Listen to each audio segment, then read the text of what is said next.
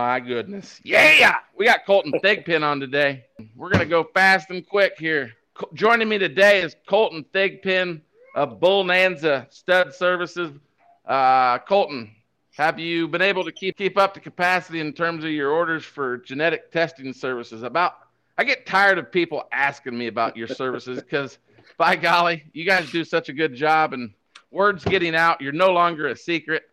Mary's been extremely busy in the lab this uh, this spring, uh, and partly I think you probably had a big influence on that. So Kolten Thigpen is the owner, the founder, the inventor of a podcast that ranks number two on the ag uh, charts worldwide. He's only behind us, but he's better looking than us. He's uh, more intelligent. He was a professional, maybe not a professional, but he played college football right next to Von Miller at Texas A&M. And on the other side of the ball, he scrimmaged, or you know, whenever you're playing uh, shirts against skins, uh, you were playing against Johnny Manziel. Oh my God! Woo! I mean, I, I, just told you briefly in private that uh, if I was sitting around the campfire talking stories about Von Miller and Johnny Manziel, we would have to say, what do you think they're like? But guess what? Whenever I have Kolten Thigpen on my show, I can ask him, how big of a partier was Johnny Manziel? Or how badass, or how badass was Von Miller, and how hard did it hurt when he hit you? yeah, yeah. Those that don't know, I'm, I, I, I always need to slow down. I need to walk instead of run.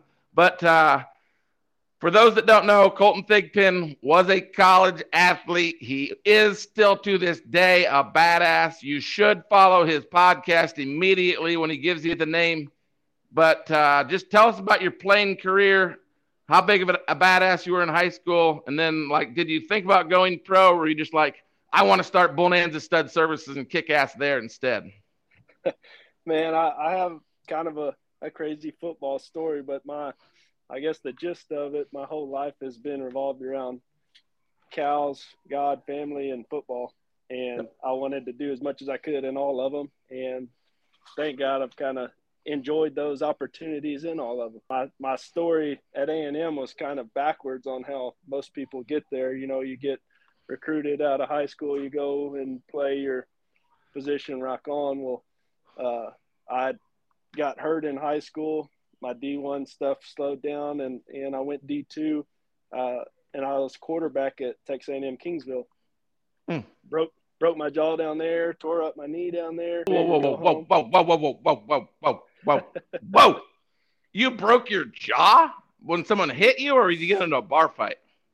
Man, somebody hit me. I was trying to make something happen against West Texas A&M. They're number three team in the nation at the time. Oh my gosh! And uh, uh, I was scrambling. I was running straight at a linebacker, and at the last minute, I threw it around him, but the top of his helmet connected with my chin. And when I woke up, they were trying to put me on a board, and I was spitting out teeth, and it was oh uh, goodness. It, it, was a fun situation. I think this is a perfect uh, timing for me to tell my football story. no, I wasn't. I wasn't a star. Never would have been. Never could have been. You simply, I didn't have enough talent about like me trying to clip like Bob Bruns or Scott Foreman.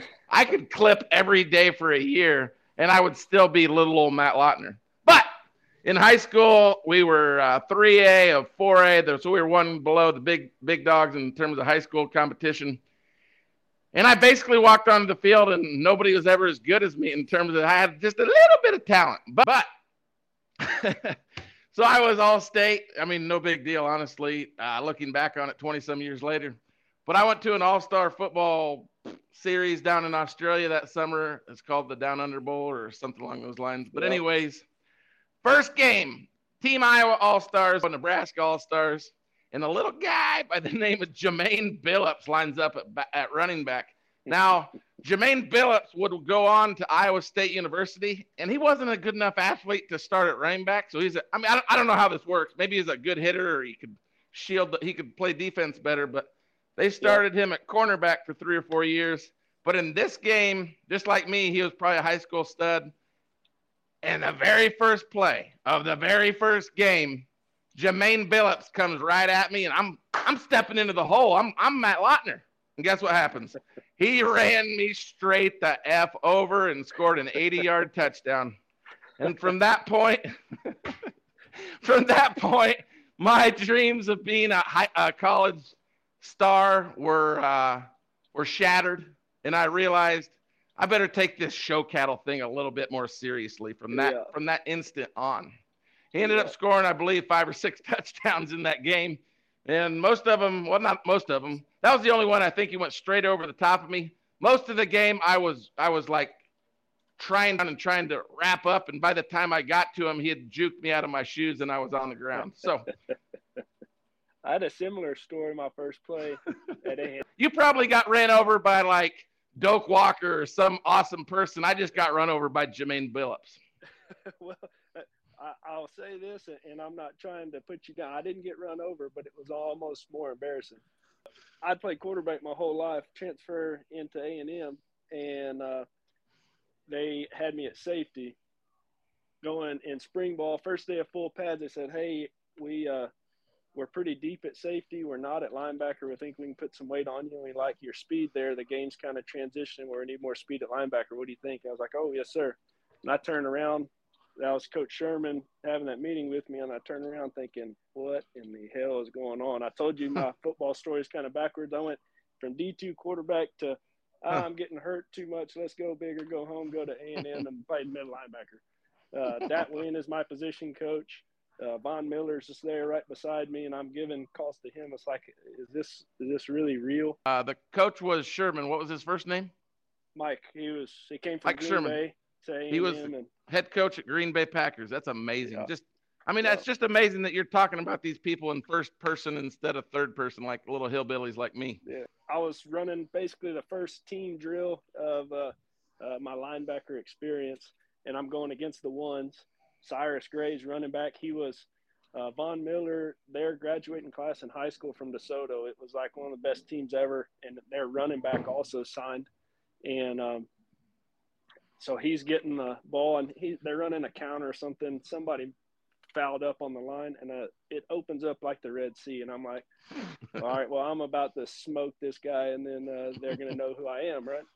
And I just attacked the hole, and I had to go back and watch the film to see where he went because I never hit anybody.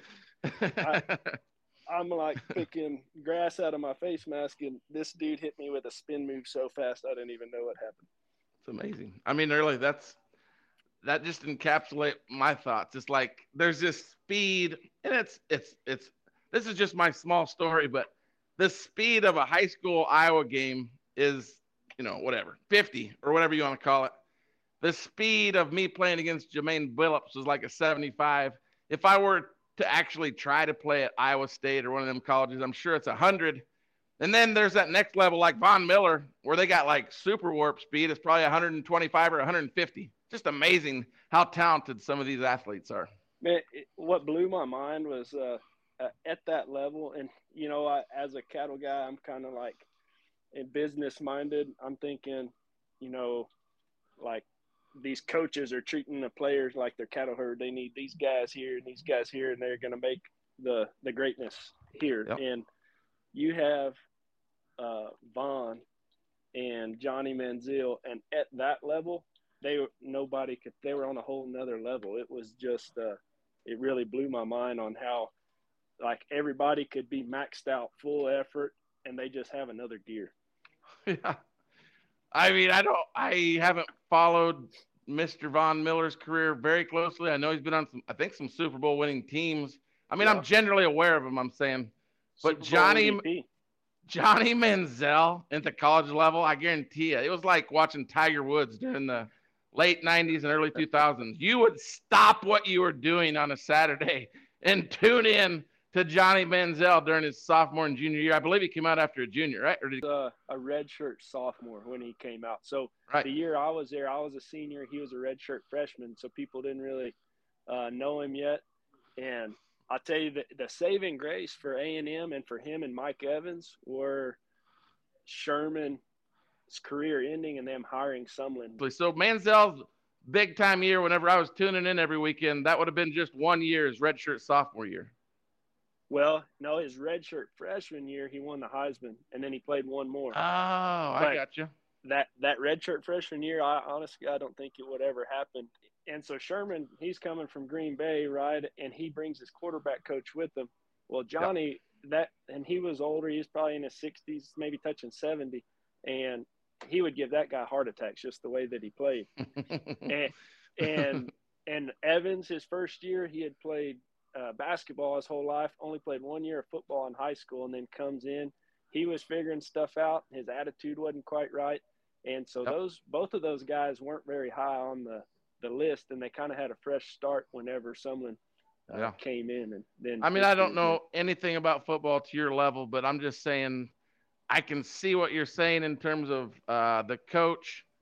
Uh, someone comes in and rather than trying to fit old Mr. Manziel, Johnny Football, in a box and make him a pro style quarterback, they're just like, give him the damn ball and let him be Johnny Manziel for gosh sakes. Hey, it, it was great. He would take the the walk ons against the ones in a scrimmage format and like drive the ball on them and drive it because he would like jump in the air, act like he was going to throw. The DN would jump in there, and then he'd take off running and throw it back across his body, and they'd gain 15 yards. It was like nothing was done right, but they they were moving it down the field. Just one last Johnny Manziel story. I could probably talk about him forever. I, I just it was just honestly, he was like a Tiger Woods level athlete in terms of appointment television, and there's and very he, few he athletes could, that could do that. Been, he could have been that good and, and played at that level in any sport. You saying he's a good basketball player and baseball player too? And golf. Yep.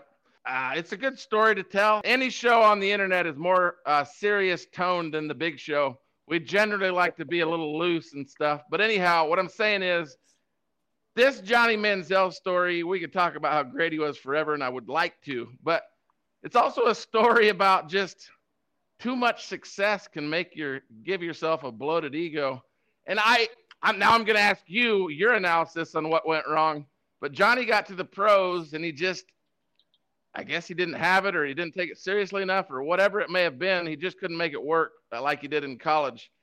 But before you answer that question, I will say, I mean, I'm a busy guy. I mean, I probably didn't have but one kid at that point in my life, but it's like, it takes a lot for me to take time out of my day to make sure that I watch a Texas A&M football game because I don't give a damn about Texas A&M, honestly. But he was like Tiger Woods, Michael Jordan, Johnny Manziel. I honestly think those are the three athletes in my lifetime that's like, stop what you're doing, get to a TV and make sure you're watching it live because you don't want to be the guy that hears about what he did. You want to watch it live during those events, whether that be For Tiger sure. Woods or Michael Jordan or uh, or uh, Johnny Manziel. So see, yep. let's see what you think on his pro career. It's pretty simple. So he was just so talented that he could get away with with uh, showing up to uh, just like that in, in his second year, that his last year before he graduated. I mean, he shows up to that Mississippi State game. Where he had been out all night. He missed the morning meetings. Shows up. Someone went to his room, got him out. He shows up and jogs out on the field, and it's like uh, uh, going into walkthroughs. Head coach doesn't even know he's not there, and the the QB coach is like shitting bricks because he's not there. And then he jogs out there, and the guy like sets every record possible during that game.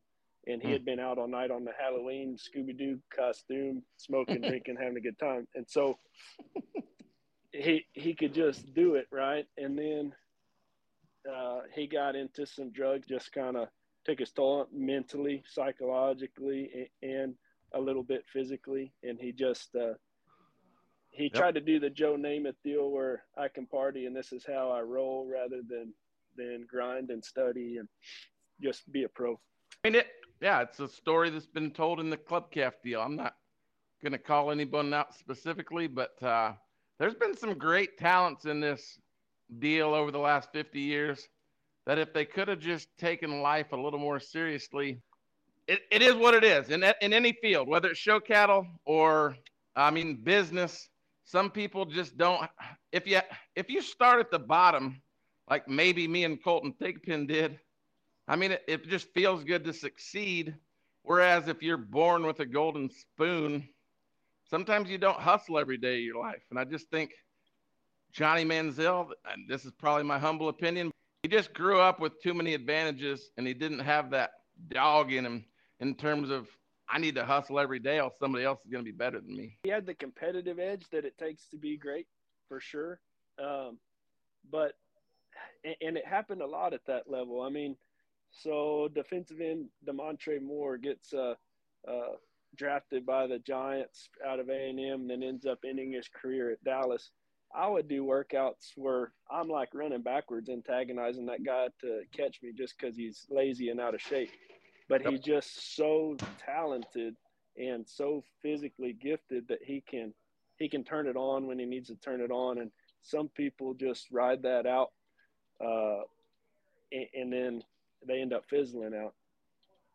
Yep. And, I mean, it's it's just real life. I mean, uh, uh, I'm not trying to put myself in any caliber, even remotely close to any of the people you're referencing, but I did grow up with uh, an old man that was a little bit successful in this bull deal, and the way people treat you whenever they know your name before you even meet, it's just a it's just something that maybe we could briefly touch on. And I just think Johnny Manziel at the college level, I'm just sure that he had people that wanted to meet him, wanted to be associated with him and sometimes that can lead down the path of not well, being hungry every day. Uh, you got Von Miller, who uh, uh, entered the league a couple years before him. He's won two Super Bowls. He's a Super Bowl MVP. He at one time he is the highest paid defensive end in the entire league. He's going to be in the Hall of Fame, and yep. he he's a guy that had the same amount of Excalibur talent but he committed himself. And he also he came into A and M, and his attitude wasn't the best, and yep. he he changed it, and he got to work. And uh, just look at the results. That Von is an incredible guy. He was actually the first guy I met whenever I made the team, and uh, he is extremely humble. You could I could call him right now, and he would come help me change a flat tire, and he would laugh while doing it. Extremely fun guy to be around and just genuine great person. That's awesome. That's awesome. I mean, uh, just an awesome conversation that we've had today. But give me uh, a few minutes on your podcast. What, uh, how many have you put out? What of the subject? What is the subject matter? And when can we tune in every week? Uh, do you have a, a, a, daily release date, or do you do multiple episodes per week? Kind of a shotgun scatter approach on when I release them, just because it's a it's a hobby, and whenever I can sit down and, and knock them out, I just knock them out. Um, it's probably not the right way to do it, but I don't have a sure. uh, rhyme or reason. I actually have two going. One's called Off Limits, and uh, it's uh, it's kind of a fun one. Uh, like this anchor deal, I'll just kind of randomly send somebody the link where they don't even know what's happening, and the topic is, hey, we're not supposed to talk about money, politics, or religion. So hey, right now we're on this podcast. We're about to talk about money, politics, and religion. Go. been pretty oh, interesting. And man. I got to go down that road for one quick second. I am telling you what. What are we going to do to recover from all this Biden inflation? I mean, good God, can you imagine how much hay and just everything is going to cost with this increased input cost? I mean, it's incredible. Man, for for me, I uh, and this is something I learned at A and M, going through those workouts and competing at that level. I just kind of keep my head down and control what you can control, and so mm-hmm. I I feel like I don't have any control of any of that. So I just I just I roll went, and grind. I went down the rabbit hole in the winter of 2020. I tried to single-handedly fight communism and and bring truth to my uh, Facebook streams. It didn't do a damn thing, and it made my wife mad at me. So I'm I'm trying not to do that anymore. But as we approach the midterm elections, to you and to my listeners, I cannot guarantee that I won't personally try to pick fights with Joe Biden because I think he's a no good MFer that got a stolen election in the winter of 2020. I mean, Trump is a flawed man, and there's no doubt. But I'm telling you, there is nothing wrong with America First policies, keeping gas prices low, keeping illegals out I mean, just real briefly, and we're, I don't know how long this is going to go, but like you are right in the war zone in terms of millions of illegals coming across the border, probably a couple hundred miles from you. And it's Hey, just man, like it's crazy. it's just like if my wife or my daughter ever gets hurt by an illegal, Joe Biden better watch. Radio edit. Radio edit. And I'll tell you this, as you know, you probably have a. Uh, I hope that y'all don't think it's derogatory. My my term is Yankee audience. Um, Oh, I, I refer to myself as Yankee and country bumpkin quite often.